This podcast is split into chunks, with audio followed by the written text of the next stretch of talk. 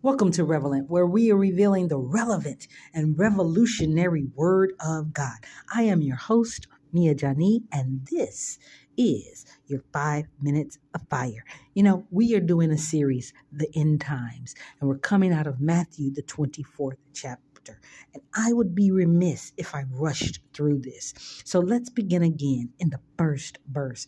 And it reads, and Jesus went out and departed from the temple, and his disciples came to him for to show him the buildings of the temple. And Jesus said unto them, See ye not all these things? Verily I say unto you, there shall not be one left here, one stone upon another, that shall not be thrown down. You know, we talked about last time how the previous chapter gives us an example of how Jesus rebuked the hypocrites the Pharisees and the scribes, calling them blind, leading the blind, because they were not able to see what was majorly important. In fact, they majored on the minor and missed the major. And here we have, after all of these rebukes and the specificity that Jesus talked about with the hypocrites, the hypocrites and the scribes and the Pharisees, here we see Jesus telling his disciples that, again, the stuff that you're focused on is not important.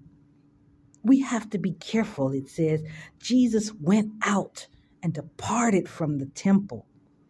You know, that's important. That's significant because is Jesus in your business or is he departed? We have to be careful because the reality is, if we're not majoring on what Christ has called us to major on, if we are missing what He is doing, missing what is important to Him, we will not be any different from the ones that we see here were being rebuked. You know, the disciples thought, okay, he departed from the temple. Let's show him the buildings of the temple and how beautiful they are. But they still missed it. And we have a tendency to build. But the Bible says, unless the Lord builds the house, they labor in vain that build it. And it is more about who we are as the temples of the living God than what we do. And it's important that we get that because we can be doing, doing, doing, doing. You know, that's what the Bible says they're going to say. They're going to say, Hey, I did all these things in your name. I did. In your name, I did. But it's not about that. It's going to be what Christ said Depart from me in the same way he departed from the temple, ye worker of iniquity. I never knew you.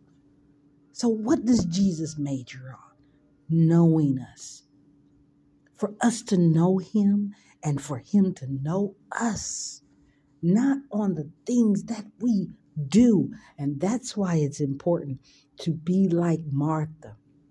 I'm sorry, be like Mary at the foot of Jesus. You know, that's an excellent example of the difference between the doers and those that are resting in him. He said that Martha had showed had been needful and and and busy about a lot, but that Mary had chosen the most necessary part and it would not be taken from her. We have to be careful that Jesus not depart, that Jesus doesn't go out of what we have focused on, what we are building. We have to be careful that we're not building upon another foundation that is not Christ. If fundamentally we are not seeking Him for intimacy and to know Him, even in the fellowship of His sufferings, we have got to be very fearful. He's coming back, church, and He's wanting us to focus on what He has called us to, not all of the things that we do but getting to really know Him, to sit at His feet like Mary and come to know Him more intimately, such that He doesn't tell us to depart.